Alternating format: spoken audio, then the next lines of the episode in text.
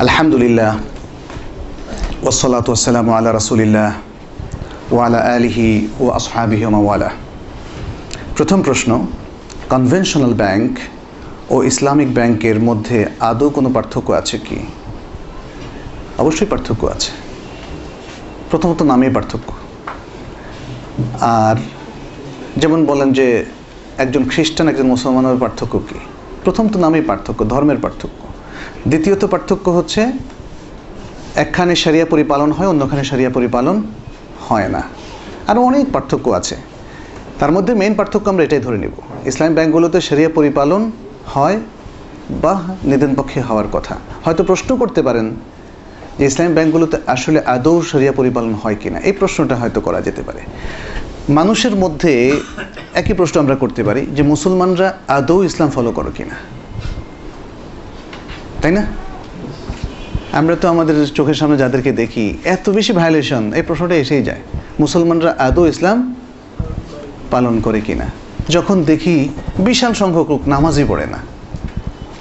আমার এক চাচাকে বলছিলাম কয় বাঞ্জুর তোমরা পড়ো, আমরা একদিন পড়ে একদম আল্লাহকে খুশি করে ফেলব।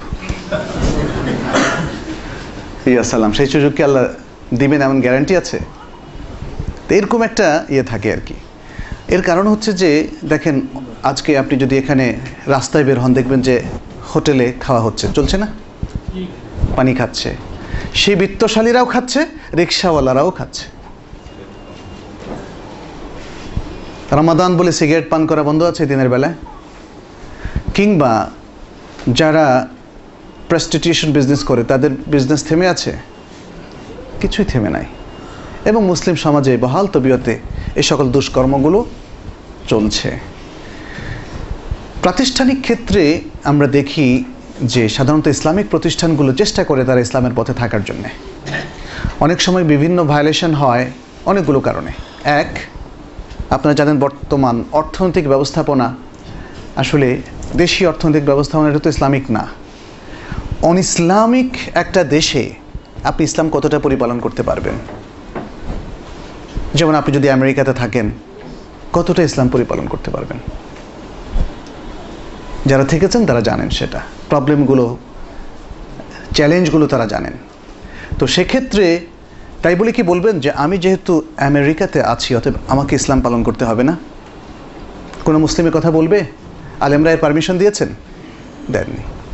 তাহলে এখানে মূলনীতি হচ্ছে ফাত্তাকুল্লাহ মাস্তাতা আতম আল্লাহকে ভয় করে যতটুক সম্ভব। যতটুক সম্ভব।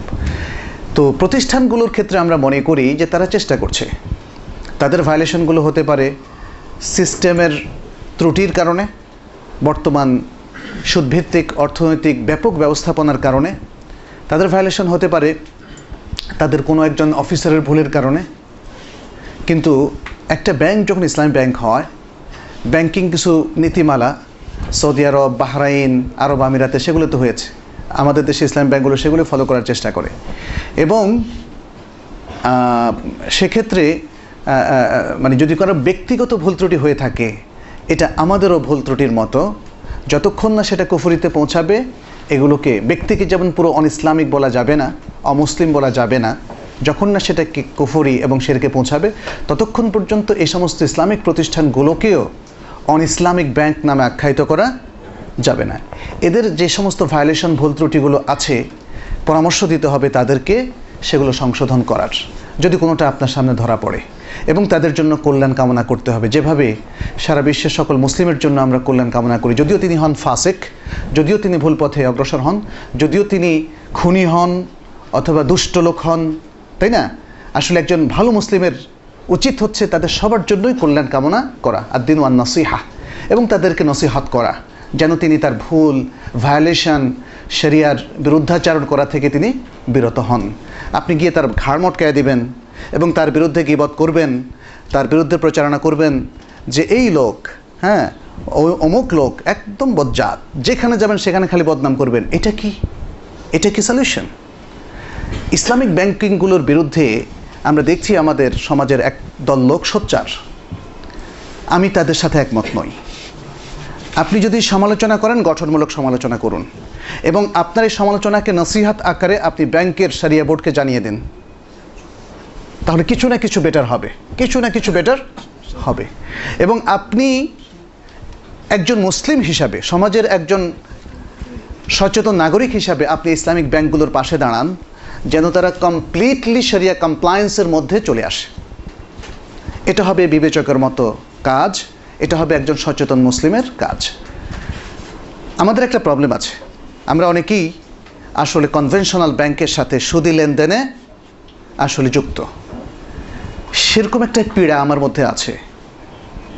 ওই পীড়ার কারণে আমরা অনেকেই এই প্রমাণটা করে বা এরকম দাবি করে আত্মতৃপ্তি অনুভব করি যে আসলে ইসলামী ব্যাংক আর কনভেনশনাল ব্যাংক সেম ওরা ঘুরায় খায় আর সরাসরি খায়।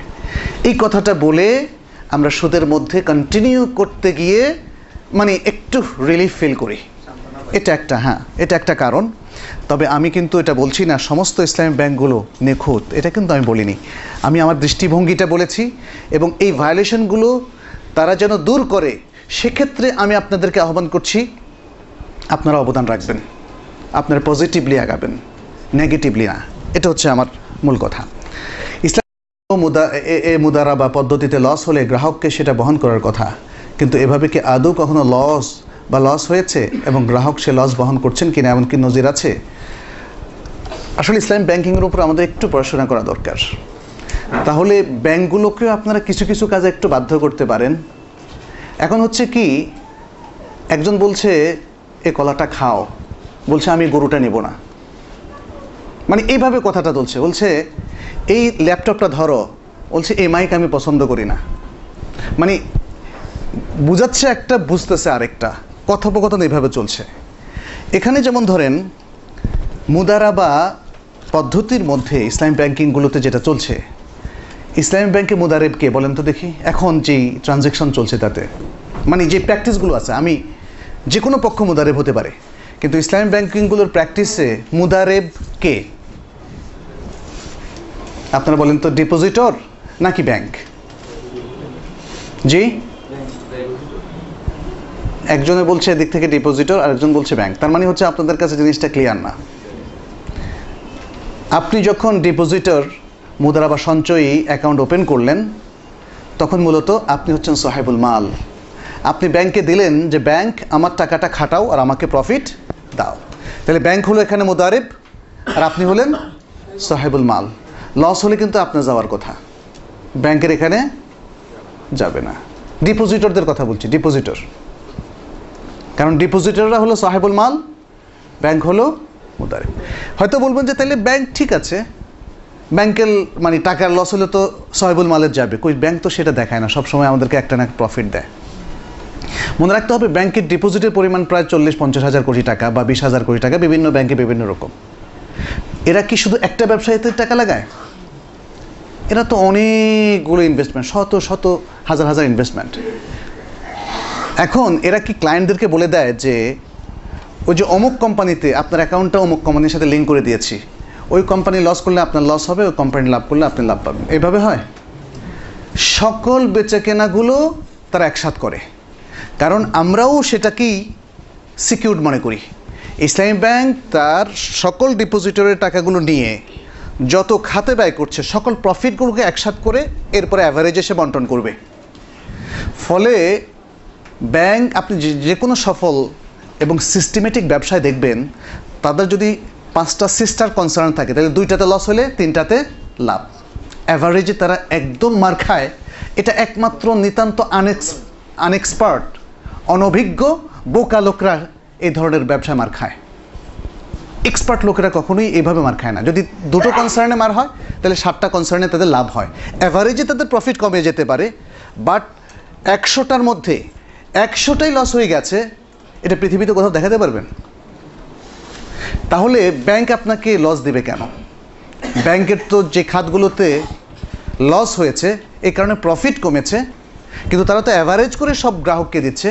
তারা তো বলছে না যে আপনার অ্যাকাউন্ট এই কোম্পানির সাথে, অমুকের অ্যাকাউন্ট অমুকের কোম্পানির সাথে। সুতরাং ডিপোজিটররা কখনোই সত্যিকার অনেক প্রজেক্টে ইসলাম ব্যাংকের লস হলেও আসলে ডিপোজিটরদেরকে এই জন্য লস দেওয়া হয় না।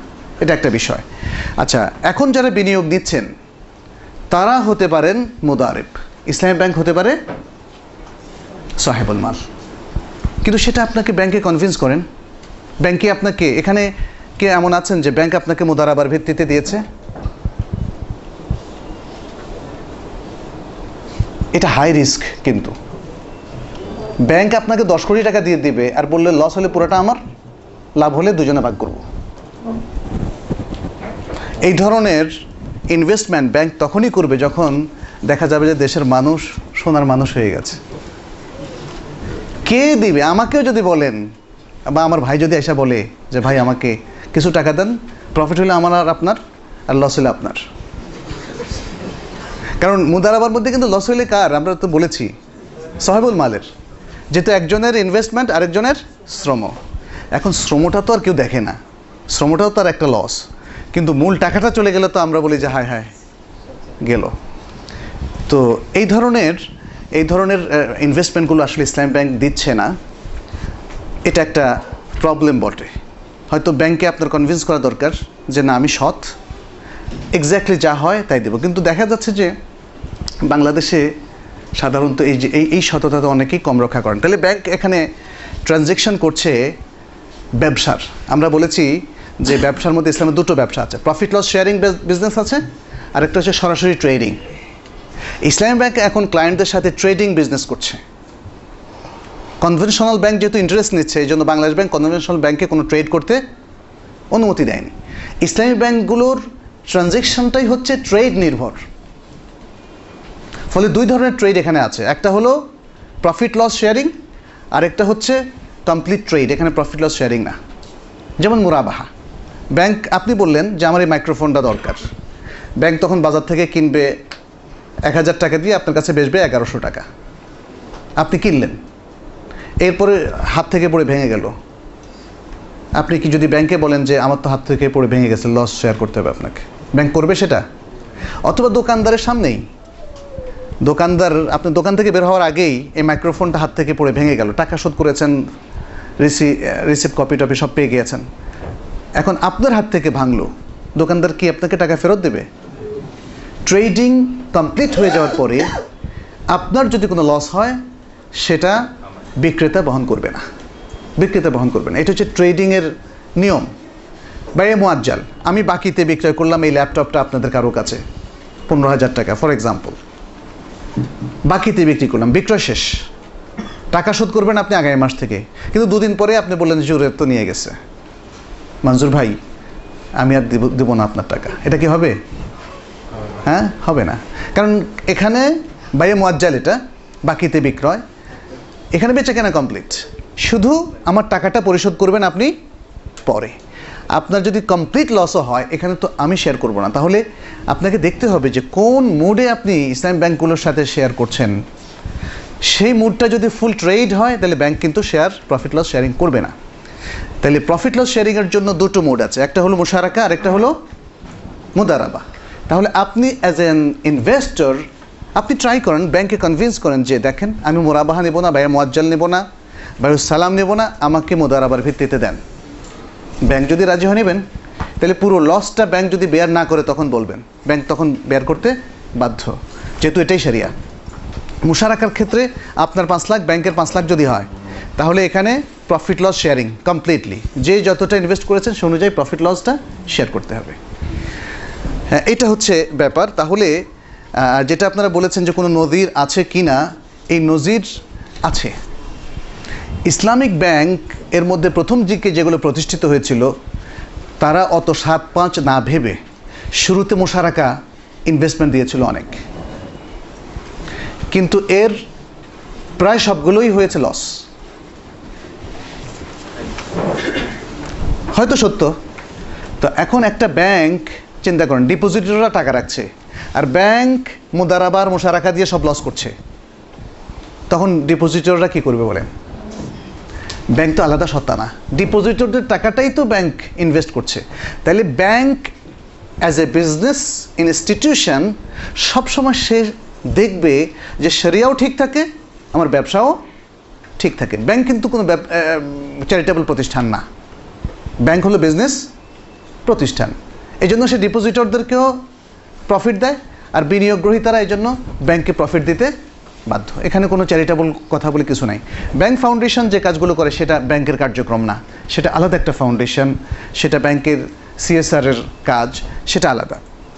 তাহলে ব্যাংক, কোনো ব্যাংকই আপনাকে কখনোই মানে কোনো প্রফিট ছাড়া কোনো ট্রানজ্যাকশন করবে না।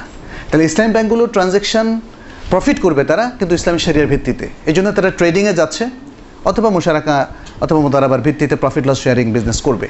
আর কনভেনশনাল ব্যাংক আপনাকে কখনো ঋণ দিবে, অথচ সুদ নেবে না, এটা হয় না। ইসলামী ব্যাংকগুলো আপনাকে কখনো ঋণ দেবে না। আমরা অনেক সময় বলি যে লোন নিয়েছে বাড়ির জন্য লোন নিয়েছে। এটা কি লোন এটা হলো ইনভেস্টমেন্ট বা এটা হলো বিনিয়োগ। এই, তারপরেও আমরা বলব যে অবশ্যই এখানে ভায়োলেশনের কথাটা তো আমরা আগেই বলেছি। কিছু ভুল ত্রুটি তো আছেই, সেটা ভিন্ন ব্যাপার। যদি পিতামাতার কোনো ঋণ থাকে ব্যাংক লোন তাহলে সন্তানের, তাদের জাকাতের টাকা দিয়ে সেই ঋণ পরিশোধ করতে পারবে কিনা? সন্তানেরা তাদের জাকাতের টাকা দিয়ে সেই ঋণ শোধ করতে, না। সন্তানরা তাদের নিজের টাকা দিয়ে করতে হবে, জাকাতের টাকা দিয়ে না। কারণ বাবা মা হচ্ছে পোষ্য ডিপেন্ড্যান্ট আমাদের উপর নির্ভরশীল ব্যক্তি যাদের খোরপোশ দেওয়া সন্তানের উপর, ছেলেদের উপরে ওয়াজিব। ছেলেদের উপর ওয়াজিব, বাবা মায়ের খোরপোশ দেওয়া। অতএব যাদের খোরপোশ দেওয়া ওয়াজিব, তাদের খোরপোশ জাকাত থেকে চালানো যাবে না। তাদের খোরপোশ আপনার বৈধ অর্জিত সম্পত্তি থেকেই দিতে হবে। যদি স্বামীর ঋণ থাকে এবং স্ত্রী যদি মাসিক ইনকাম থাকে এবং সেই ইনকাম যদি জাকাতের পরিমাণ হয়, সেই জাকাতের টাকা দিয়ে স্বামীর ঋণ পরিশোধ করতে পারবে কি পারবে? কারণ স্ত্রী স্বামীর পোষ্য, কিন্তু স্বামী স্ত্রীর পোষ্য নয়। এই জন্য স্বামী যদি গরিব হয় অথবা স্বামীর সন্তানরা যদি গরিব হয়, মিসকিন, ফকির হয়, তাহলে স্ত্রী তাদের সবাইকে জাকাত দিতে পারবে।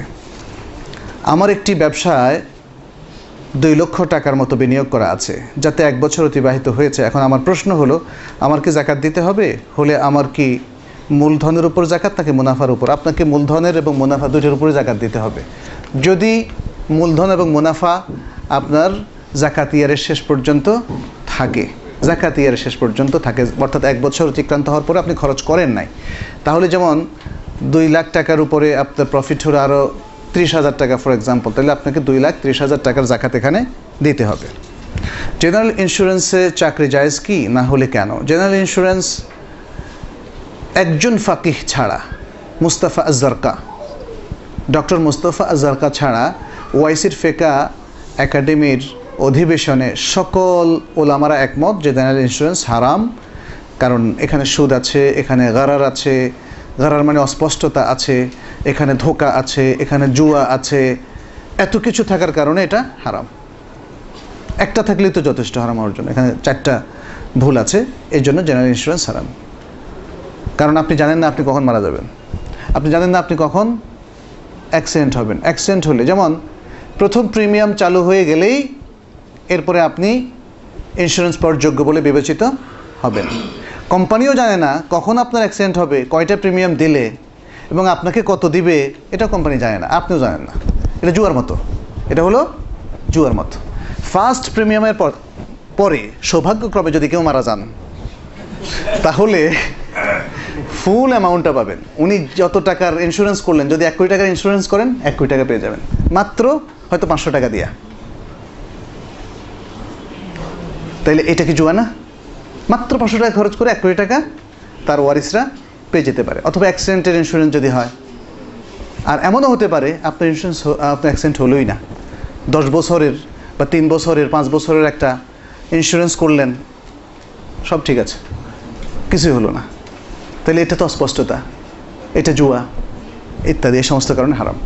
আমাদের মতো সুদভিত্তিক রাষ্ট্রে হালাল চাকরি সুদভিত্তিক রাষ্ট্রে হালাল চাকরি কি আছে? সাদ্দু ওয়াকারিবু। সঠিক হালাল অর্জনের পন্থা বেছে নিতেই হবে। আপনার কাছে যতক্ষণ না স্পষ্ট হবে, সুস্পষ্ট কোনো হারাম পন্থায় আপনি অগ্রসর হয়েছেন, ততক্ষণ পর্যন্ত আপনি সেই চাকরিতে বহাল থাকতে পারেন। কিন্তু যখন সুদ অথবা ঘুষ অথবা যেমন তামাকের ফ্যাক্টরি অথবা যেখানে শুকরজাত দ্রব্য বিক্রি করা হচ্ছে অথবা যেখানে লটারি লটারির অফিস লটারির কোম্পানি হ্যাঁ আরও মদের রেস্টুরেন্ট ইত্যাদি এই সমস্ত জায়গাতে চাকরি করা যাবে না। আল্লাহ তালা এই পৃথিবীতে অধিকাংশ কাজকে হালাল করেছেন হারাম করেছেন অল্প কিছুকে। এই জন্য বলা হয় আল আসলু ফিলাসিয়া আলাইবাহা সাধারণত যে কোনো বিষয়ের মধ্যে পারমিটেড হওয়া হালাল হওয়াটাই হচ্ছে মূলনীতি। হারাম শুধু সেটা যেটা আল্লাহ তালা এবং তার রাসুল সাল্লাহ সাল্লাম হারাম করেছেন। হারামের সংখ্যা অনেক অনেক কম। খালাকালাকুম মাহফিল আরদ জামিয়া মহান আল্লাহ তাল্লাহ সুরা বাকার মধ্যে বলেছেন তোমাদের কল্যাণের জন্যই জমিনের সব কিছু সৃষ্টি করেছি। তাহলে জমিনের সব কিছু হালাল অ্যাকসেপ্ট যেটা হারাম করেছেন। আপনি যদি মনে করেন যে এই চাকরিটা হারাইলে আমার আর কোনো ব্যবস্থা থাকবে না, এটা ভুল। আল্লাহ অবশ্যই তার প্রত্যেক বান্দাদের জন্য রিজিকের ব্যবস্থা করেছেন। আপনি সাগরের নিচে লক্ষ লক্ষ প্রজাতির মাছের কথা চিন্তা করুন, জলহস্তির মতো বিশালকায় প্রাণীর কথা চিন্তা করুন, তিমির কথা চিন্তা করুন, তার রিজিক। আল্লাহ ব্যবস্থা করেছেন না? ব্যবস্থা করেছেন। নানাভাবে বনে, বাদারে কত প্রাণী আছে, কত ছোট ক্ষুদ্র থেকে আরম্ভ করে বিশাল আকৃতির প্রাণী আছে, তাদেরকে আল্লাহ তাল্লাহ রিজিকের ব্যবস্থা করেছেন। আর আজকে আপনি যদি চাকরি ছেড়েও দেন, আপনি কি না খেয়ে মারা যাবেন? সুবহানাল্লাহ, কেয়ামতের সেই ভয়াবহ পরিস্থিতি যদি আজকে আমাদের সামনে তুলে ধরা হতো, কয়েক সেকেন্ডের জন্য, তারপরে বলতেন মানে কি যে হতো, তাই না? যে না, আমার দরকার নাই এত বিত্তর, এত বৈভবের, এত গাড়ির, এত কিছুর, এত অবৈধ সম্পত্তির আমার কোনো দরকার নাই। মানুষ সেটা অবশ্যই বলতো। কিন্তু আজকে ইমানটা আমাদের দুর্বল হয়ে গেছে। রিজিকটা আমাদের কাছে বড়। এবং সামান্য রিজিকে আমরা সন্তুষ্ট না। আপনার নবী যদি সামান্যত সন্তুষ্ট থাকে, আজকে কি আপনারা কি বলতে পারবেন এখানে? যে একদিন অথবা এক রাত শুধু একটা খেজুর খেয়েছিলেন? অথবা এক গ্লাস পানি খেয়ে আপনি হামদুলিল্লাহ আল্লাহ শকর করে ঘুমিয়েছেন? আমরা কেউই এই কঠিন অবস্থায় এখনও কেউ পড়ি নাই। তাহলে আপনি ভয় পাচ্ছেন কেন? ভয়ের কোনো কারণ নাই। অবশ্যই হারামকে ত্যাগ করে হালালের মধ্যেই আসতে হবে। আমার একটি লেদ ওয়ার্কশপ আছে। ও একটি কারখানা আছে যেখানে আমি কিছু যন্ত্রাংশ তৈরি করি এবং বিক্রি করি। আমার উৎপাদিত পণ্য মজুত নাই বা হয় না। যত টাকা পাই তা দিয়ে কর্মচারীও নিজের সংসার চলে। আর কোনো ব্যাংক ব্যালেন্স নাই, শুধু একখানা বাড়ি আছে। এখানে আমার জাকাত কি আসবে দয়া করে জানাবেন না, আপনার জাকাত আসবে না। যেহেতু আপনার কোনো ধরনের ডিপোজিট এখানে নাই এবং শেষও কিছু থাকে না। কোনো মেশিনও বা প্রোডাক্টও আপনার কাছে জমা হয়ে থাকে না। যে প্রোডাক্টগুলোর মূল্য ধরে জাকাতের নেশা পরিমাণ আমরা বলতে পারতাম। এমন কিছুই যেহেতু আপনার নাই তাহলে আপনার জাকাত হবে না। কিন্তু যদি আপনার এমন হয়, আপনার যেই জিনিসগুলো দিয়ে আপনি প্রোডাক্ট তৈরি করেন এবং প্রোডাক্টগুলো মিলে বছরের শেষে জাকাত ইয়ারের শেষে দেখা যাচ্ছে যে আপনার নেশাব পরিমাণ মূল্য হয়, তাহলে জাকাত দিতে হবে। আর আপনি যেভাবে ডিসক্রাইব করেছেন, তাতে বোঝা যাচ্ছে যে জাকাত আপনার হবে না। পুরুষ ও মহিলাদের কি একই সালাতের বিধান, নাকি আলাদা? একই সালাতের বিধান। পুরুষদের জন্য জহর, মহিলাদের জন্য কাহর, এরকম তো নাই। হ্যাঁ? একই সালাতের বিধান আর পদ্ধতিও একই। কর্জে হাসানার জাকাত আসবে কি না অর্থাৎ যে করজ দিয়েছে তার জাকাত আসবে কিনা? সুন্দর প্রশ্ন। আমি ঋণ দিয়েছি একজন ব্যক্তিকে। তিনি যদি ধনী হন তাহলে, অর্থাৎ আমি চাইবা, চাইলেই উনি টাকাটা দিয়ে দিতে পারেন। কিন্তু তারপর আমি বলছি, থাক আপনার কাছে। তাহলে এই কর্জের জাকাতটা আমাকে দিয়ে দিতে হবে, ওনাকে না। এই কর্জের জাকাতটা হ্যাঁ অর্থাৎ ঋণদাতা আর ঋণ গ্রহিতা ঋণদাতা, যেমন আবদুল্লাহ হচ্ছে ঋণ দাতা আব্দুল করিম হচ্ছে ঋণ গ্রহিতা আব্দুল করিম ঋণ মানে আবদুল্লাহর মতো যদি ধনী হয়, আবদুল্লাহ হলো ঋণদাতা, তিনি টাকা দিয়েছেন আব্দুল করিমকে। আব্দুল করিম আবদুল্লাহ থেকে ঋণ নিয়েছে। দুজনে যদি ধনী হয়, তাহলে ঋণদাতাকেই এই টাকার জাকাত দিতে হবে। আর যদি আব্দুল করিম গরিব হয় সে টাকাটা খরচ করে ফেলছে, আর দিতে পারছে না। তাহলে আবদুল্লাহকে এই টাকার জাকাত দিতে হবে না। যেদিন আব্দুল করিম তাকে ফেরত দিবে সেই দিন এক বছরের সাথে সাথে এক বছরের জাকাত সে পরিশোধ করবে। এটা হচ্ছে বিধান। এটা আসলে একটা মূলনীতির উপর প্রতিষ্ঠিত। সেটা হচ্ছে ব্যক্তি মালিকানাভুক্ত যে সম্পত্তিগুলোর উপর তার হক তাসাররুফ নাই, সেগুলোর উপর জাকাত আসবে না। যেমন সিকিউরিটি মানি সিকিউরিটি মানি আপনি একটা ব্যবসা ওপেন করেছেন, এর জন্য সরকারি ফান্ডে দশ লাখ টাকা সিকিউরিটি মানি রাখতে হচ্ছে। কত বছরের জন্য? যত বছর ব্যবসা চলে। এর মধ্যে আপনার এই এক বছর জাকাতের গেল, দ্বিতীয় বছর গেল, তৃতীয় বছর গেল, এই যে অ্যামাউন্টটা বসেই আছে, এই অ্যামাউন্টটা কিন্তু তোলা নিষিদ্ধ আপনার জন্য। আপনি এই অ্যামাউন্টটা ব্যবহার করতে পারছেন না। এই অ্যামাউন্টের উপর জাকাত নাই। একজন গরিব মানুষ আপনার থেকে এক লাখ টাকা নিয়ে খরচ করে ফেলেছে। এখন তো দিতে পারছে না। তাইলে এই টাকাটা তো আপনি পাচ্ছেন না। যখন ইচ্ছা আপনি পাচ্ছেন না। এই কারণে, এই অনিশ্চয়তার কারণেই আপনার এই টাকাটার উপরে জাকাত হবে না। কিন্তু ধনী লোককে ঋণ দিলে সেটা হবে আমরা বলেছি। আমার একটা দোকান আছে, ভাড়া নেওয়া দোকান নেওয়ার সময় মালিক পক্ষকে আঠারো লক্ষ টাকা ডিপোজিট সিকিউরিটি দিতে হয়েছে। আঠারো লক্ষ টাকার জাকাত আসবে কিনা, এটার উত্তর তো মানে দিয়েই ফেলেছি। সোনা যদি কোনো ইসলামিক ব্যাংক জমা রেখে তার বিনিময়ে যদি টাকা নিয়ে ব্যবসায় লাগানো হয় সেটা কি হালাল? অর্থাৎ এখানে এখানে এই যে আপনি টাকাটা নিলেন কিসের ভিত্তিতে? সুদি ব্যাংক থেকে যদি নেন, তাহলে তো মর্টগেজ দিয়ে তো সেই সুদি আবার তারা প্রয়োগ করে। অনেক সময় তারা আপনাকে যে টাকা দিচ্ছে মর্টগেজ নিচ্ছে না? হয়তো সোনাদানা মর্টগেজ নিচ্ছে অথবা জমি নিচ্ছে। কিন্তু সে তো সুদি আরোপ করছে। তাইলে সেই টাকাটা আপনার জন্য হারাম হবে।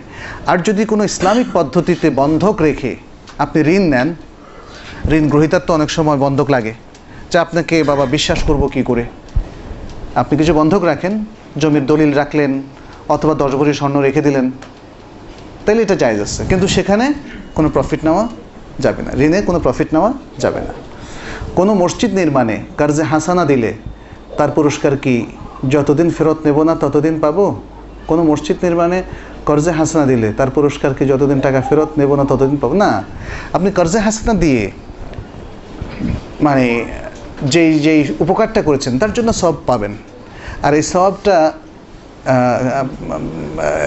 সাদাকা জারিয়া হবে কি না সেটা হয়তো মূল প্রশ্ন। হ্যাঁ সাদাকা, যতদিন পর্যন্ত আপনি মসজিদের উপকারটা অব্যাহত রাখবেন, ততদিন পর্যন্ত আপনি পাবেন। অর্থাৎ আপনি যতদিন ফেরত না দেবেন, ততদিন পর্যন্ত সবটা কর্জে হাসানা দেওয়ার সবটা কন্টিনিউ থাকবে। নিয়ে ফেলার সাথে সাথে ওই আগের সবগুলি থাকবে আর নতুন সব হবে না। আচ্ছা ফিতরা কারা পাবে? ফিতরা পাবে ওই সকল মিসকিন ব্যক্তি যাদের একদিনের খোরাক নাই। অথবা তারা যারা নেয়। কারণ আবদুল্লাহ ইবন আমর রদি আল্লাহ তালা আনহুমার একটা হাদিস আছে। তারা বলতেন যে, আমরা সেই সকল লোকদেরকে জাকাতুল ফেতর দিতাম আল্লাদিন ইয়াকবালুনাহা। যারা সেটা কবুল করতো। আমি কি আর এত খোঁজ নিতে পারব? যদি বলে যে, ভাই, আমার তো কিচ্ছু নাই। তাই বলি, চলো, বাসায় চলো। বাসা গিয়ে খুঁজলাম, তার চোখের নিচে, তার আলমিরাতে। এইটা তো শরীয়ত আমাকে আসলে অনুমতি দেয়নি। অতএব যে কবুল করবে বাস তাকেই দেওয়া যাবে। আমরা বেঁচে গেলাম। আমি একজন সরকারি চাকরিজীবী, আমার বেতন কি শতভাগ হালাল হবে? যেখানে সরকার সুদের সাথে জড়িত। সুদ তো আমাদের আসল সব কিছুকে স্পষ্ট করেছে। আল্লাহর কাছে ক্ষমা চান। কারণ আপনার প্রকাশ্য ডিরেক্ট কর্মকাণ্ড যদি হারাম না হয়, তাহলে আল্লাহ আপনাকে ক্ষমা করবেন ইনশাল্লাহ আমাকে আপনাকে ক্ষমা করবেন। আমরা যখন কাগজে নোটটা ব্যবহার করি, সেটাও কিন্তু সুদ। সুদ কোনো না কোনোভাবে তাতে সম্পৃক্ত হয়ে যায়। কাগজে নোটের উপর পড়াশোনা করে দেখবেন, কারণ কাগজে নোটের মধ্যে সুদ, জুয়া, এগুলো জড়িত। এই জন্য একটা সময় স্বর্ণ মুদ্রা আর রৌপ্য মুদ্রা ছিল, ওটাই আসলে, আসল মুদ্রা। এগুলো তো ছাপানো কাগজ, এগুলোর মধ্যে ধোকাবাজি আছে। এগুলোর মধ্যে যে মানি ইনফ্লেশনটা সৃষ্টি করা হয় মানি ইনফ্লেশনটা সৃষ্টি করা হয়। আপনাকে আমি দিলাম, ভাই, দশ টাকা। বলা হচ্ছে যে পরের দিন বা দুই সপ্তাহ পরে যখন আপনি দেবেন, সমান সমান দিতে হবে, কিন্তু আপনি দিতে পারছেন? দুই সপ্তাহ পরে যে জিনিসের দাম অনেক বেড়ে গেল দশ টাকা তো আর দশ টাকা থাকেনি। সেটা হয়তো নয় টাকা হয়ে গেছে অথবা সাড়ে নয় টাকা। এটা তো সম্ভাবনা আছে না?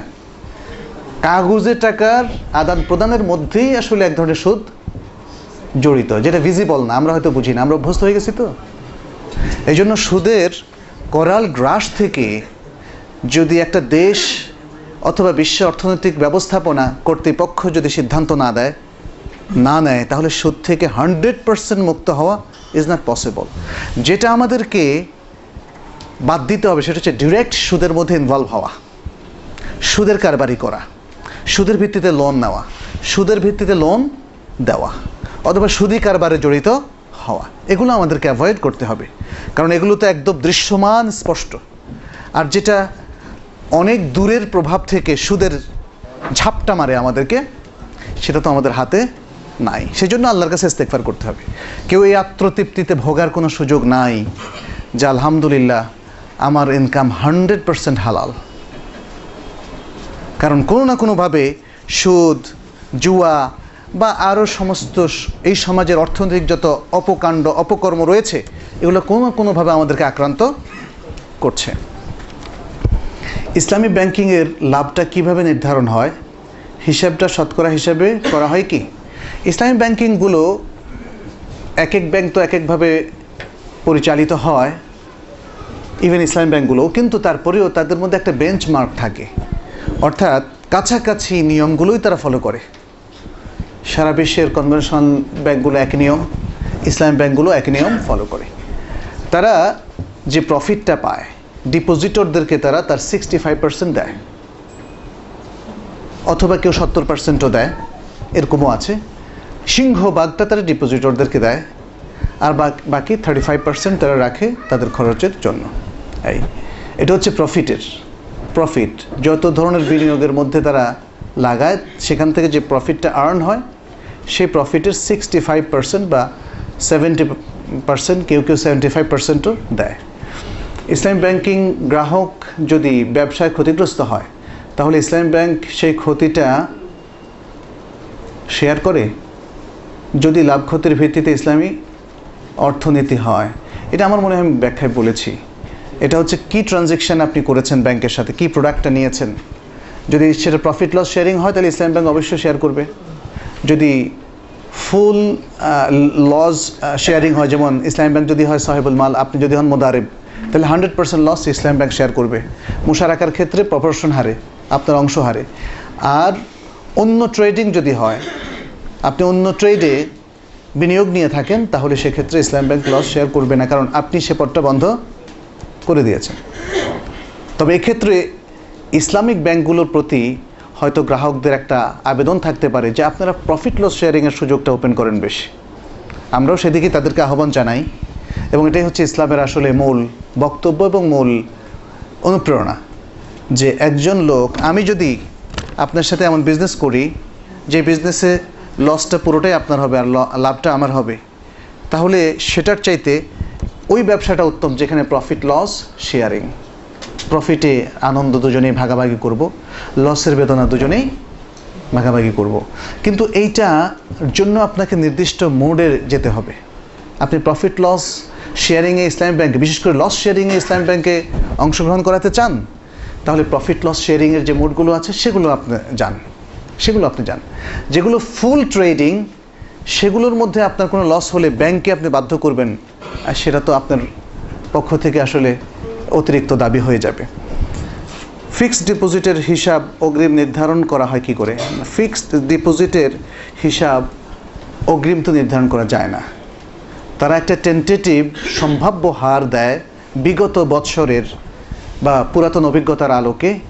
যেহেতু আমি আগেই বলেছি এটা একটা ইন্ডিভিজুয়াল বিজনেস নয়, এখানে শত শত বিজনেস এখানে এতটুকু সিউরিটি তারা পায় যে সব বিজনেস হিসাব করে এই খাতে হয়তো তাদের একশো পঞ্চাশটা বিজনেস আছে। দেখা যাবে পঞ্চাশটাতে যদি লস হয় তাই একশোটাতে লাভ হলেও তারা আপনাকে কোনো না কোনো প্রফিট দিতে পারবে। এরকম আনুমানিক অভিজ্ঞতার আলোকে কেউ যদি এই শর্তে আপনাকে অগ্রিম প্রফিট দেয় যে যদি ভবিষ্যতে লস হয় অথবা আপনি আরও বেশি প্রফিট পান, তাহলে সেটা হিসাবের পরে সমন্বয় করা হবে। অনেক সময় যেমন এরকম হলো, যেমন আমি আপনাকে মূল ব্যবসার ভিত্তিতেই বললাম যে আপনাকে প্রতি এক লাখে এক হাজার করে দেব, তবে অরিজিনাল প্রফিটটা যদি আপনার ভাগে আঠারোশো করে হয়, সতেরোশো পঞ্চাশ হয় বা ষোলোশো নিরানব্বই টাকা হয়, সেটা আপনি পরে সমন্বয় করে নেবেন। আর যদি লস হয়, আপনি সেটা বেয়ার করবেন। এক হাজার টাকা বছরের পরে দেখা গেলো আসলে আটশো টাকা করে লাভ হলো। তখন আপনি দুশো টাকা করে ফেরত দেবেন। তো এই ক্ষেত্রে ব্যাংক অতিরিক্ত প্রফিটটা আপনাকে পৌঁছানো সহজ। কিন্তু যেই প্রফিটটা আপনি নিয়ে ফেলেছেন, এটা তো গ্রাহকরা দিতে চায় না। কিন্তু আপনি যদি দেন, ব্যাংক তো অবশ্যই নেবে। ব্যাংক যদি বলে যে কিছু লস হয়েছে, আপনি দেন। কিন্তু দেখা যাচ্ছে গ্রাহক বলবে যে, এটা ব্যাংকের কারসাজি। গ্রাহক আর বিশ্বাসই করতে চাইবে না। বরং আমরা দেখি যে দুই বন্ধুও যদি একসাথে বিজনেস করে, এক বন্ধু যিনি বেশি উৎসাহে ছিল হয়তো বলল যে, ভাই, এটা খুবই প্রফিটেবল খুবই প্রফিটেবল তাহলে কত টাকা দিতে হবে? দশ লাখ টাকা দাও। আমি আশা করি তুমি বছরের শেষে পাঁচ লাখ টাকা প্রফিট পেয়ে যাবা। বন্ধু দিল। এরপরে বলল যে, ভাই, তো লস হলো। সত্যিই লস হলো। এই বন্ধু কোনোদিন বিশ্বাস করবে না বলে ধোকা দিয়েছে। এটা হচ্ছে মানুষের স্বভাব। এটা মানুষের স্বভাব। সেক্ষেত্রে সেক্ষেত্রে ব্যাংক যদি বলে, ঠিক আছে লসের টাকা যদি আপনি ফেরত দিতে না চান, আমি মাফ করে দিলাম। এটা ব্যাংকের জন্য জায়েজ কিনা? এটা জায়েজ। এই জিনিসগুলোকেও আমরা সমালোচনার দৃষ্টি দেখি যে প্রকৃত লস হলে ব্যাংক কেন আমার থেকে জোর করে নেয় না? আসলে ব্যাংক সেখানে আসলে এটা একটু কঠিন। কারণ কারণ কোনো ক্লায়েন্ট প্রথমত আমাদের আমাদের সামাজিক প্রবণতার মধ্যে দেখা যাচ্ছে যে আমরা বিশ্বাসই করি না। ব্যাংকের লস হয়েছে, এক। দ্বিতীয়ত, লস হলে আমি বলছি আমি দেবো না। ব্যাংক সেখানে কি করবে আপনাকে? হাজার হাজার ক্লায়েন্টের বিরুদ্ধে তো আর মামলা করে টেকে থাকা যায় না। তো বিষয়গুলোকে ওইভাবে বুঝতে হবে। কোনো ব্যবসায়িক চুক্তি হালাল কিনা জানতে আপনার সাথে কীভাবে যোগাযোগ করা যাবে? আমরা একটা ফার্ম দিই তাহলে? ইনশাল্লাহ তারপরে। তবে অবশ্য সারিয়া কমপ্লায়েন্সটাকে অ্যাসেস করার জন্য মালয়েশিয়াতে অনেক ফার্ম আছে। বাংলাদেশে আমরা আশা করি যদি কেউ সেটা ওপেন করেন, ভালো হবে। তাহলে যে কোনো ব্যক্তি তারা এসে সেখানে কনসালটেন্সি নিতে পারেন, কারণ এটা একটা জটিল প্রক্রিয়া। এত সময় আসলে ব্যক্তিগতভাবে আমাদের হাতে নেই যে আপনার ফুল কন্ট্রাক্টটা আমি অ্যাসেস করে দেব। এই জন্য আপনারা আসলে সংশ্লিষ্ট আপনাদের এলাকায় যে সমস্ত আলেমোলামা আছেন, যাদের সাথে আপনার উঠা বসা, তাদের সাথে আলাপ করলেই বেটার আর আমি ব্যক্তিগতভাবে বলছি এই জন্যে যে আসলে আমাদের অনেক কাজ এবং আলহামদুলিল্লাহ বেশ কিছু শিক্ষামূলক বা দাওয়াতিমূলক কার্যক্রমের সাথে আমরা জড়িত। ফলে সব ধরনের সব কাজ আমরা করতে পারি না, চাইলেও পারি না। অনেক ফ্যামিলির অনেক প্রবলেম, তারা কাউন্সিলিং করার জন্য আমাদের কাছে সময় চায়, কিন্তু আমরা দিতে পারি না। কিছু অক্ষমতা তো আছেই, সীমাবদ্ধতা আছে আমাদের। যাই হোক, তারপরেও বলব যে যদি কারও যিনি প্রশ্ন করেছেন তার এই মুহূর্তে সেটা থাকে, হয়তো আমি এক নজর দেখে দিতে পারব। প্রাইভেট লিমিটেড কোম্পানি হালাল কিনা। প্রাইভেট লিমিটেড কোম্পানির যে আইনটা, সেটা দেখতে হবে। সে আইনের মধ্যে আসলে না দেখে আমরা বলতে পারব না প্রাইভেট লিমিটেড কোম্পানির সীমাবদ্ধতাটা কোথায়, তার ডিলিংসটা কি, এগুলো যদি ডিটেলস আসে, তাহলে আমরা বলতে পারব। স্বর্ণ, রৌপ্য, টাকা ইত্যাদির আলাদা আলাদা নেশাব পরিমাণ করে জাকাত দিতে হবে? আমার প্রশ্ন হচ্ছে, কারও যদি তিন ভরি স্বর্ণ আছে এবং নগদ বিশ হাজার টাকা আছে, দুটোর মূল্য দাঁড়া এক লক্ষ সত্তর হাজার টাকা, তার জাকাত দিতে হবে কি? কোরআন হাদিস আলোকে জানতে চাই। হ্যাঁ জাকাত দিতে হবে। সুরা তৌবার চৌত্রিশ, পঁয়ত্রিশ নম্বর আয়াত তো আমি আজকেই আপনাদের সামনে বলেছি, জাকাত দিতে হবে, নাহলে তো কঠিন শাস্তি। স্বর্ণ রূপা যদি কোনো পুরুষের কাছে থাকে, সেটা অলঙ্কার আকারে থাকুক অথবা ব্যবহৃত কোনো পাত্রের মধ্যে থাকুক কিংবা তিনি সেটাকে বার হিসাবে, স্বর্ণের বার, রূপের বার হিসাবে রাখেন, সেটা যদি তিন ভরি, চার ভরি, দুই ভরি যাই হোক, তার আরও জাকাতযোগ্য টাকার সাথে সেটাকে মিলিয়ে ওই বর্তমান মূল্যের হারে বা বেচার মূল্যের হারে ধরে তাকে জাকাত দিতে হবে, যদি সেটা নেশা পরিমাণ পৌঁছে। কিন্তু যদি স্বর্ণটা নারীদের ব্যবহার যে স্বর্ণ হয়, নারীদের ব্যবহার যে স্বর্ণ, তাহলে তো পুরুষদের ক্ষেত্রে সেটা হয় না। পুরুষরা স্বর্ণ এবং রূপার অর্নামেন্টস ব্যবহার করবে না। রূপার আংটির ক্ষেত্রে সেটা ভিন্ন কথা, কিন্তু অন্য অন্য আর কোনো অর্নামেন্টস তারা ব্যবহার করবে না। তাহলে পুরুষরা স্বর্ণ বা রূপা রাখবে হয় ব্যবসার উদ্দেশ্যে, অথবা পুঞ্জীবিত সম্পদ হিসাবে? অথবা সে এটা কিনলো, এটাকে স্টক করে রাখল, সম্পদ হিসাবে কোনো সময় দাম বাড়লে বিক্রি করবে। ফলে পুরুষদের কাছে এগুলো থাকলে সর্বাবস্থায় সেটা তার মূল সম্পদের সাথে যোগ হবে। নারীদের কাছে থাকলে নারীরা যদি সেটাকে ব্যবসায়িক উদ্দেশ্যে রাখে, তাহলে পুরুষদের মতো তাদেরও জাকাত দিতে হবে। সেটা যত ছোট্ট পরিমাণে হোক। আধা ভরি যদি হয়, আধা ভরি স্বর্ণ আর দুই লক্ষ টাকা আছে, তাহলে দুই লক্ষ টাকার সাথে আধা ভরি স্বর্ণটার দামও যোগ হবে। কিন্তু নারীরা যদি স্বর্ণ ব্যবহার করে, স্বর্ণের অলঙ্কার অথবা রূপার অলঙ্কার ব্যবহার করে, তাহলে নেশার পরিমাণ পৌঁছলেও সে ব্যবহৃত অলঙ্কারে জাকাত হবে কি না এটা নিয়ে ওলামাদের মধ্যে বিশাল ইখতলাফ আছে। আমাদের দেশের অধিকাংশ আলেমদের মতে এবং সৌদি আরবের অধিকাংশ আলেমদের মতে শেখ বিন বাজ, তারপর উচ্চ ওলামা পরিষদের রেকমেন্ডেশন ইত্যাদি, সেখানে আমরা দেখি যে তারা বলেছেন স্বর্ণের অলঙ্কারেরও জাকাত দিতে হবে যদি সেটা নেশা পরিমাণ পৌঁছে নেশা পরিমাণ পৌঁছে। তো এই এই ধরনের ক্ষেত্রে যদি মহিলার অন্য টাকা থাকে, অর্থাৎ তিনি যদি এই মতটাকে গ্রহণ করেন যে আমাকে স্বর্ণের অলঙ্কারে জাকাত দিতে হবে, যেহেতু সেটা নেশাব পরিমাণে পৌঁছে গেছে তাহলে এই মতের উপর তিনি যদি আমল করেন, তার যদি ভিন্ন টাকা থাকে এবং ভিন্ন জাকাতযোগ্য আরও পরিমাণ থাকে, এই ক্ষেত্রে স্বর্ণ অলঙ্কার যদি নেশাব পরিমাণ নাও পৌঁছে, তাহলে তাকে একসাথে দাম হিসেব করে জাকাত দিতে হবে। যেহেতু তিনি অলঙ্কারের উপর জাকাত আছে বলে ওই মূলনীতিতে বিশ্বাসী। আর যারা ফোকাহাদের ওই মতটিকে নিয়েছেন যে মহিলাদের স্বর্ণ, ব্যবহৃত স্বর্ণ অলঙ্কারের জাকাত দিতে হবে না, তাইলে তাদের পূর্ণ তাদের কোনো অবস্থায় দিতে হবে না। সেটা অন্য টাকার সাথে মিক্স হওয়ার দরকার নেই, কারণ তাদের মত হচ্ছে কোনো অবস্থাতেই স্বর্ণ অথবা রূপার অলঙ্কার যেটা মহিলারা ব্যবহার করছে তার জাকাত দিতে হবে না। তো দুটো পর মহাক্কে কোলামাদের দুপক্ষেই আছেন এবং সাহাবাদের যুগ থেকে একতলাফটা চলে আসছে। সেক্ষেত্রে আমরা বলব যে অন্য অন্য আরও অনেক কোলামাদেরকে আমরা দেখেছি, তারা বলেছেন সতর্কতামূলক দিয়ে দেওয়াই ভালো। বিশেষ করে যেই মহিলারা, তারা এতদিন যাবৎ মনে করে এসছেন এবং দিয়ে এসছেন তাদের স্বর্ণ অলঙ্কারের জাকাত, তারা যদি সেটা কন্টিনিউ করেন, সেটা তাদের জন্য আওলা। অনেক ইসলামিক ব্যাংকে দেখা যায় যে ফিক্সড ডিপোজিট এসি যেমন পাঁচ বা দশ বছরের ক্ষেত্রে তার সম্ভাব্য একটি অ্যামাউন্ট ঠিক করে দেয় বা একটি নির্দিষ্ট প্রফিট ঠিক করে দেয়। আমার প্রশ্ন হচ্ছে ফিক্সড ডিপোজিট এসির ক্ষেত্রে এভাবে অ্যামাউন্ট বা প্রফিট নির্দিষ্ট করে দেওয়া কি বৈধ? এটার উত্তরটা আমরা দিয়েছি। এটার উত্তরটা আমরা দিয়েছি, এটা প্রপোর্শনেট একটা এক্সপেরিয়েন্স থেকে একটা হার তারা দেয় সর্বনিম্ন একটা হার, তারা যদি সমন্বয় করে বছরের শেষে, তাহলে ঠিক আছে। আর যদি সমন্বয় না করে, তাহলে এটা সুদ যদি তারা বলে তেরো পার্সেন্ট পাবেন, আগে থেকে দিয়ে দেয়, কিছু কিছু ইসলামী ব্যাংকে সেটা দেখা যায়। তাহলে সেটা আপত্তিজনক। ইসলামী ব্যাংক হলেই আপত্তিজনক ট্রানজ্যাকশনটা জায়েজ হবে না। হীরার জাকাত আছে কি? হীরার জাকাত আছে যদি হীরাকে কেউ বাজারজাত করেন, বিজনেসের উদ্দেশ্যে তার কাছে রাখেন, হীরার বিজনেস করেন। হীরার অলঙ্কারের বিজনেস অথবা হীরাকে সে সম্পত্তি হিসাবে ডিপোজিট করল। এ দুই অবস্থায় তাকে হীরার জাকাত দিতে হবে। আর যদি হীরার অর্নামেন্টস তিনি ইউজ করেন, সেটা যদি দুই কোটি টাকারও হয়, তাহলে তার উপর জাকাত নাই। ইউজ করেন, এই শর্তে তার উপর জাকাত নাই। ফরেক্স ট্রেড এর মাধ্যমে উপার্জন করা কি শরীয়ত সম্মত ফরেক্স ট্রেড বলতে আমরা এখানে আমি যেটা বুঝতে কোনো কোনো ফরেক্স ট্রেড ব্রোকার ইসলামিক অ্যাকাউন্টের মাধ্যমে ট্রেড করার সুযোগ প্রদান করে থাকে। ফরেক্স ট্রেড হারাম হয়, তবে এর কারণ কি? আচ্ছা এটা হচ্ছে ফরেন কারেন্সির যে এক্সচেঞ্জটা সেটা। সেখানে একটা মূলনীতি আছে শরিয়াতের।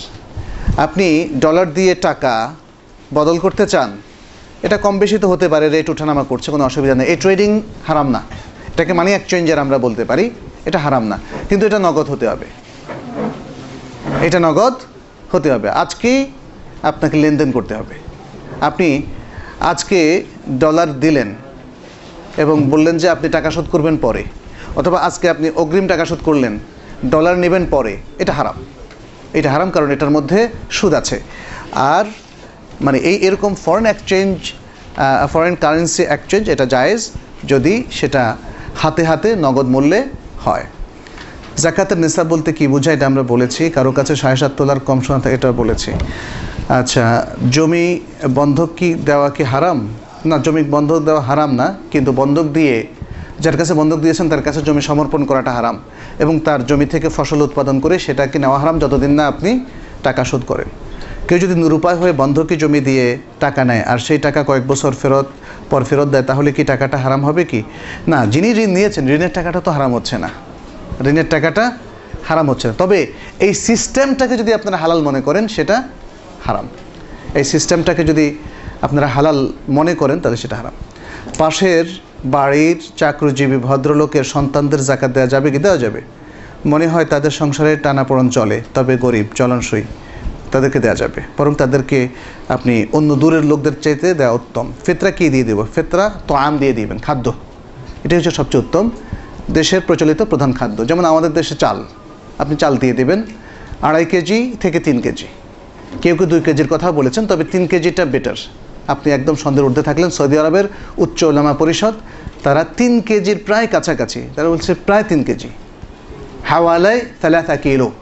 তারা বলেছেন, এটা হচ্ছে তাদের মতে মদিনার ওই যে স এক সর পরিমাণ খাদ্য আবু সাইল খুদরি রাদি আল্লাহ তালাহুর রেওয়ায়ত যে আমরা রাসুল সাল্লাহ আসলামের যুগে একশো পরিমাণ খাদ্য দিয়ে আমরা জাকাতুল ফেতের দিতাম এবং আমাদের সময় মূল খাদ্য ছিল জব, ভুট্টা, পনির এবং কিশমিশ। তো চাল যেহেতু আমাদের প্রধান খাদ্য, সেটা দেওয়া যেতে পারে। ইহুদিরা কৌশলে হারামকে হালাল করেছিল। শেখ আলবানি তসফিয়া ও তারবিয়া বইটি স্টাডি করলে বোঝা যায়, ইহুদিরা যেভাবে হারামকে হালাল করে ইসলাম ব্যাংকগুলো একই পথের পথিক। এটা তো আপনার দাবি, যিনি প্রশ্ন করেছেন মানে একজনকে ব্লেম করা কোনো দলিলের ইয়ে ছাড়া এটা উচিত না। আমি বলেছি, ইসলামী ব্যাংকগুলোরও ভুল আছে। ইসলামী ব্যাংকগুলোরও ভায়োলেশন আছে। ঠিক যেমনভাবে এই সমাজের প্রত্যেক মুসলিম ব্যক্তির ভায়োলেশন আছে। আপনারা এখানে একজন হাত তোলেন, তিনি বলবেন, আমি জীবনে কখনো ভুল করিনি, করি না, করবও না। একজন ব্যক্তি হাত তোলেন। তাইলে যেই প্রতিষ্ঠানে হাজার হাজার লোক কাজ করছে, সেখানে ভুলের ঊর্ধ্বে থাকে কেমনি বলেন? সেই প্রতিষ্ঠানকে ধোয়া তুলসী পাতা, ধোয়া তুলসী পাতা হিসেবে ভাবছেন কেন? ইসলাম ব্যাংকিংগুলোর বিরুদ্ধে আমাদের এই মানসিকতা ঠিক না, তবে সমালোচনা ঠিক। আপনি যদি সত্যিই ধরতে পারেন তাদের ভায়োলেশনগুলো সেগুলো আর্টিকেল আকারে পত্রিকায় প্রকাশ করুন, নসিহাত করুন, ভুল ধরিয়ে দিন, এবং বলুন যেন তারা আল্লাহকে ভয় করে। এটা সুন্দর পন্থা। কিন্তু আপনি তাদেরকে ইহুদি বানায় ফেলবেন, আবার আপনাকেও তারা ইহুদি বানায় ফেলবে। ইট ইজ নট গুড কোথায় কোথায় আমাদের এই একটা প্রবণতা আছে? যে কোনো একটা গ্রুপকে আমারও পছন্দ হলে সে ইহুদি। ইহুদিদের সাথে লিঙ্ক আছে। তাতে বোঝা যায় সমস্ত মুসলমান সাথে ইহুদিদের লিঙ্ক আছে। কেউ বাদ পড়ে না।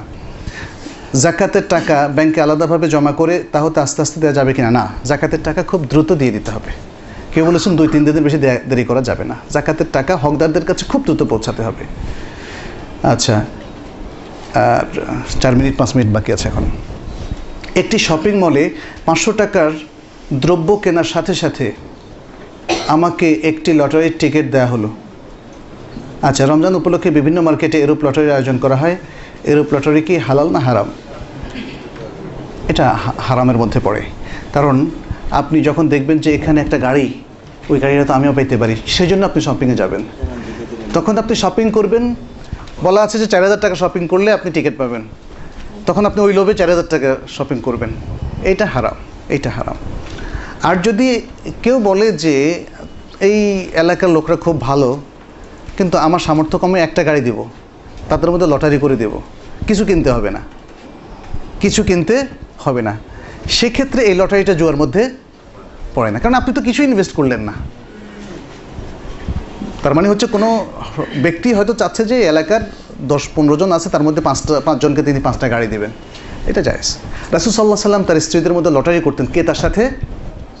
সফরে যাবে বা জেহাদে যাবে। প্রাইভেট হাসপাতালের শেয়ার হোল্ডারকে কোন সম্পদের উপর, কোন কোন সম্পদের উপর জাকাত দিতে হবে? তিনি তার শেয়ারগুলোর দামের উপর দিতে পারেন। তার শেয়ারগুলোর দামের উপর দিতে পারেন যদি শেয়ারের একটা দাম থাকে।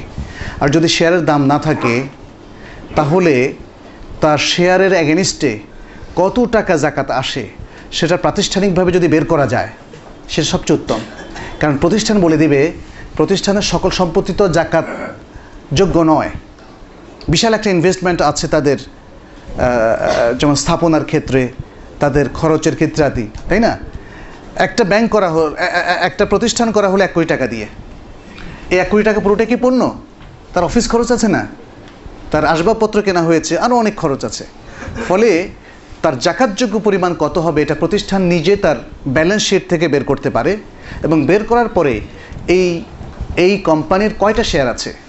তার উপর ভাগ করে সে পার শেয়ারে জাকাতযোগ্য পরিমাণ টাকা সে বলে দিতে পারে। ওইটাই হচ্ছে সবচেয়ে উত্তম এবং অ্যাকিউরেট হিসাবটা আসবে। আর যদি ব্যক্তি মনে করে যে যেহেতু আমি প্রতি বছর ডিভিডেন্ড পাচ্ছি, আমার পুরো টাকাটা ইনভেস্টেড অবস্থায় আছে, তাহলে তিনি পুরো টাকাটার উপর জাকাত দিলে সেটা সন্দেহমুক্ত তিনি থাকতে পারেন। ইসলামী ব্যাংকের সুদ জায়েজ কি? সুদ তো কখনোই জায়েজ না, সেটা যেই দেখ না কেন। ধারকৃত টাকা দিয়ে ব্যবসা করলে ব্যবসা করে লাভ করলে, ধারকৃত টাকা দিয়ে ব্যবসা করে লাভ করলে ধারকৃত টাকা পরিশোধ করার আগে ওই লাভের উপর কি জাকাত দিতে হবে? হ্যাঁ দিতে হবে। যদি জাকাত ইয়ারের মধ্যে আপনি ধার শোধ না করেন, তাহলে দিতে হবে। ব্যাংক লোন নিয়ে ব্যবসা করব, হালাল না হারাম? লোন নিয়ে ব্যবসা করবেন, হারাম হবে কেন? হালাল, তবে সুদ দিতে পারবেন না। সুদ দেওয়া যাবে না। ইসলামী ব্যাংক থেকে লোন নেওয়া কি একই জিনিস? ইসলামী ব্যাংক তো লোন দেয় না। ইসলামী ব্যাংক বিনিয়োগ দেয়। ইসলামী ব্যাংক বা ইসলামী পন্থায় লোন নিয়ে ব্যবসা করা হালাল না? হারাম। ইসলামী পন্থায় লোন নিলে এর উপর কোনো প্রফিট দেওয়া যাবে না। কারণ এটা কার্যে হাসানা। কেউ যদি আপনাকে দয়া পরবশ হয়ে এক লাখ, পাঁচ লাখ যাই দেখ, আপনি সেটা নিয়ে হালাল পন্থায় বিজনেস করবেন, কোনো অসুবিধা নাই। কারণ লোন বিজনেস নামে ইসলামে কোনো বিজনেস নাই। ব্যক্তিও করতে পারবে না, প্রতিষ্ঠানও করতে পারবে না, ইসলামী ব্যাংকও করতে পারবে না। ধরুন আমার নিকট বছর শেষে পাঁচ লক্ষ টাকা রয়েছে। এর মধ্যে আমি তিন লক্ষ টাকা ঋণ রয়েছি। এখন আমি তিন লক্ষ টাকা বাদ দিয়ে দুই লক্ষ টাকার উপর জাকাত দিলে হবে কি হবে না? আপনি শুধু যেই টাকাটা এবছর শোধ করেছেন জাকাতিয়ার মধ্যে শুধু সেটা বাদ যাবে? বাকিটা বাদ যাবে না।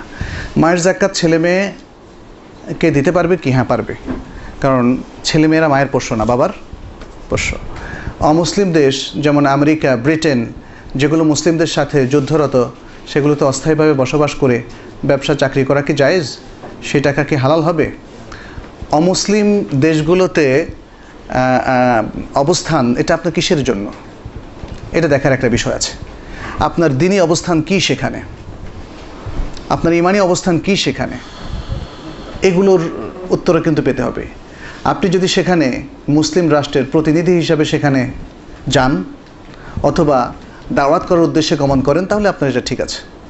আর আপনি যদি সে দেশগুলোকে সেলুট করে এবং সেগুলোকে পছন্দ করে মুসলমানদের থেকে তারা ভালো এরকম চিন্তা করে সেখানে গিয়ে সেখানকার অশ্লীলতা, অন্যায় আচরণগুলোকে আপনি খুবই ভালো দৃষ্টিতে দেখেন, তাহলে সেটা অবশ্যই আপনার ইমানের উপর প্রশ্ন এবং সেটা জায়েজ অবশ্যই হবে না।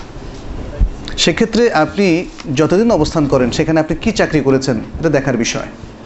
সেখানে তো হালাল চাকরি খুঁজে পাওয়াই কঠিন। হালাল চাকরি খুঁজে পাওয়াই ভীষণ কঠিন।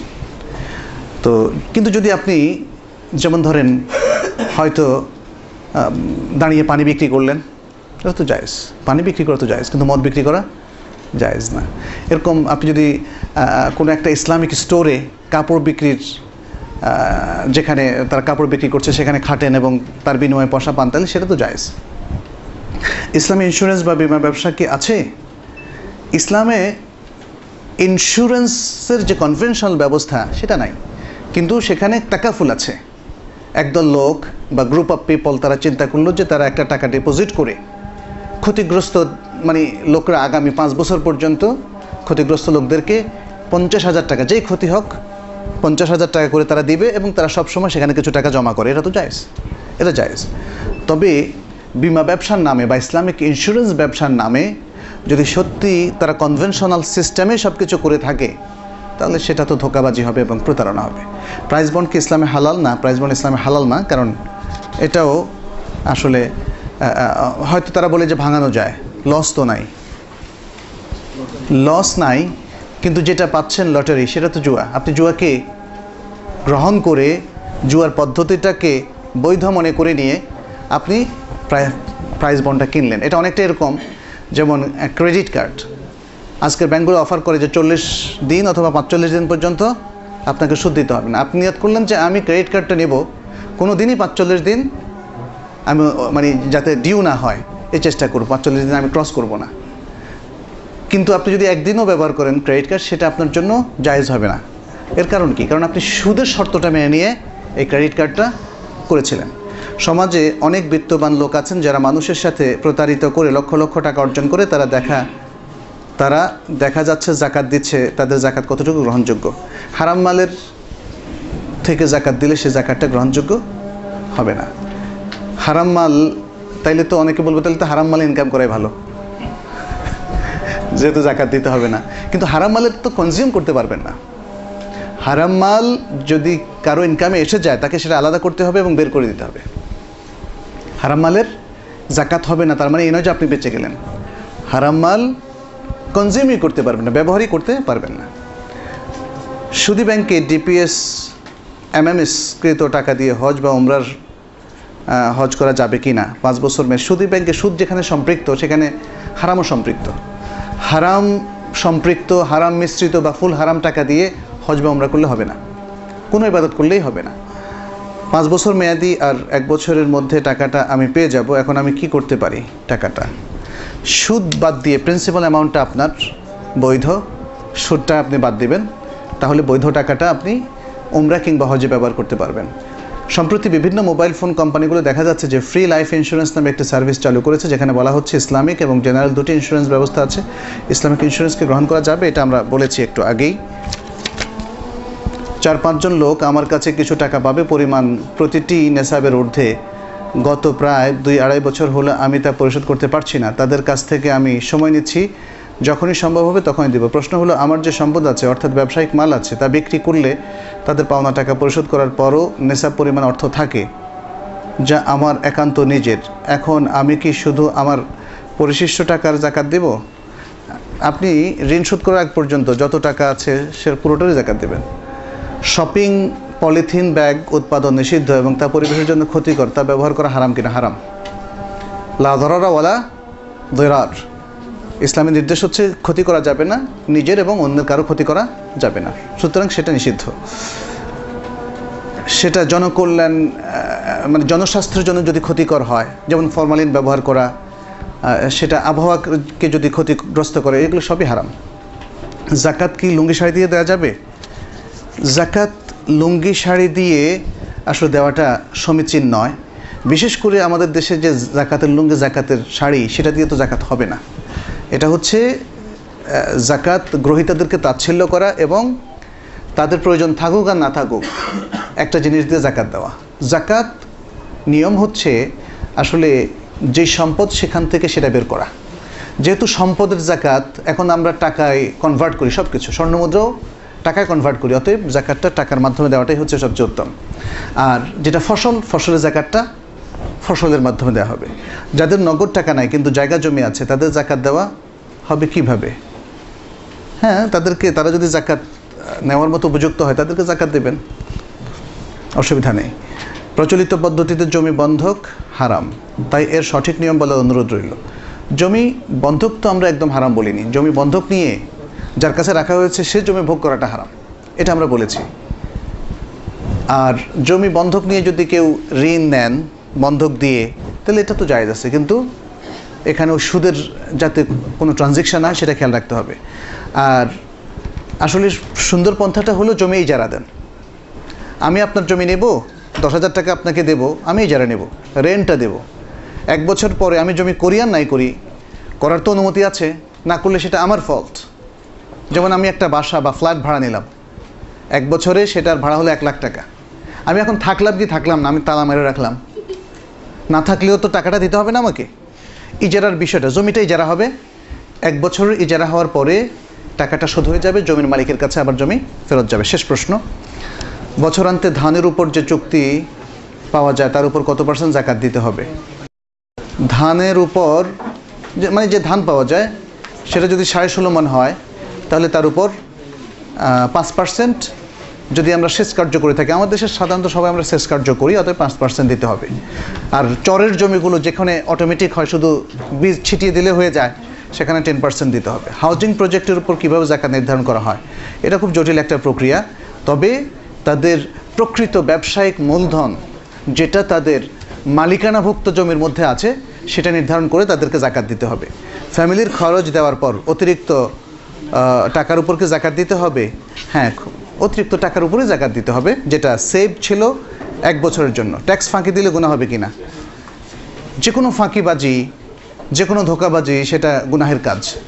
কারণ মনুষ্য সমাজে আমাদের একটা ভাবমূর্তি, একটা ভালো মুসলিম নাগরিক হিসাবে থাকার প্রয়োজন রয়েছে। আপনি যদি ট্যাক্স ফাঁকি দাতা হিসাবে চিহ্নিত হন এবং সবার সামনে প্রকাশিত হয় তাহলে এর দ্বারা ক্ষতিগ্রস্ত হবে ইসলাম। এর দ্বারা ক্ষতিগ্রস্ত হবে আপনার নিজস্ব ওন ইমেজ আপনার মুসলিম ইমেজ সে ক্ষতিগ্রস্ত করাটা তো অন্যায়ের মধ্যে পড়ে এবং সেটা গুনাহের মধ্যে পড়ে। অতএব এই দৃষ্টিভঙ্গিতে আমাদের অগ্রসর হওয়া দরকার। আমরা দেশীয় আইন লঙ্ঘন না করে ইসলামিকভাবেই চলার চেষ্টা করব। আল্লাহ আমাদের সবাইকে তৌফিক দান করুন। আপনাদের, আমাদের ভালো আমলগুলোকে আল্লাহ কবুল করুন। আমাদের সিয়াম এবং কিয়ামকে আল্লাহ তালা কবুল করুন। হাদা সাল্লাহ সাল্লাম আলা নবীনা মোহাম্মদ وعلى آله وأصحابه أجمعين. سبحانك اللهم وبحمدك أشهد أن لا إله إلا أنت أستغفرك وأتوب إليك.